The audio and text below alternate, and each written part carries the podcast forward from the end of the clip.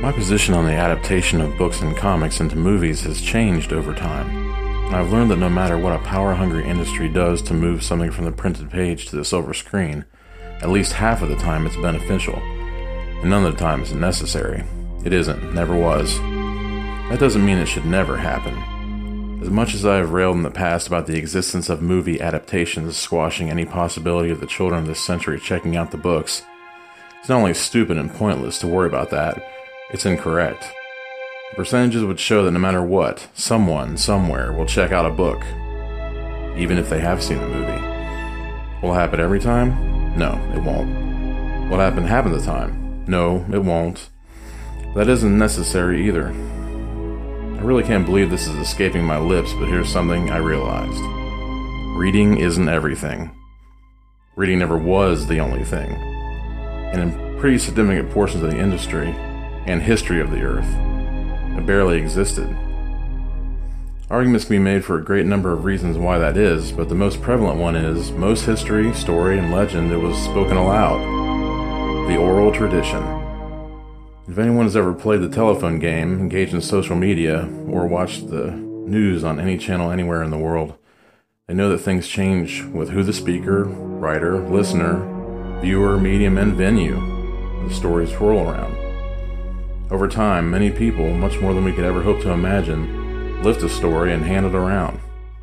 What happens to that story on its way to you is almost completely unpredictable, mostly because you can never be sure who you are when it reached you, who the person was when they found it, what they wanted to do with it, and why. Every possibility exists, and they aren't all in service of money as much as I would like to believe it. Characters, if well and truly cared for, achieve a span of change and evolution over time, hopefully organically, and in a way that was slightly more legitimate than quote unquote real people can feel, relate to, love to hate, or sometimes love loving. Sometimes their own creators feel a vibration in the times and mold the flesh of their own issue into mutated ciphers that even the ones who have fallen in love with them can't recognize.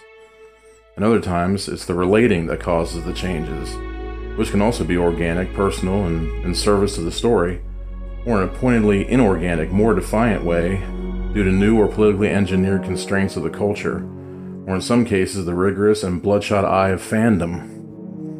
It's a time of the most intense scrutiny imaginable, and due to that scrutiny, the crosshairs of change can hinge on the smallest of factors, sometimes governed by good intentions, but increasingly by the whim of a panting, sweating organism that had definitely existed since civilization began, but it never wielded the pen and keystrokes and its sword with a keener blade.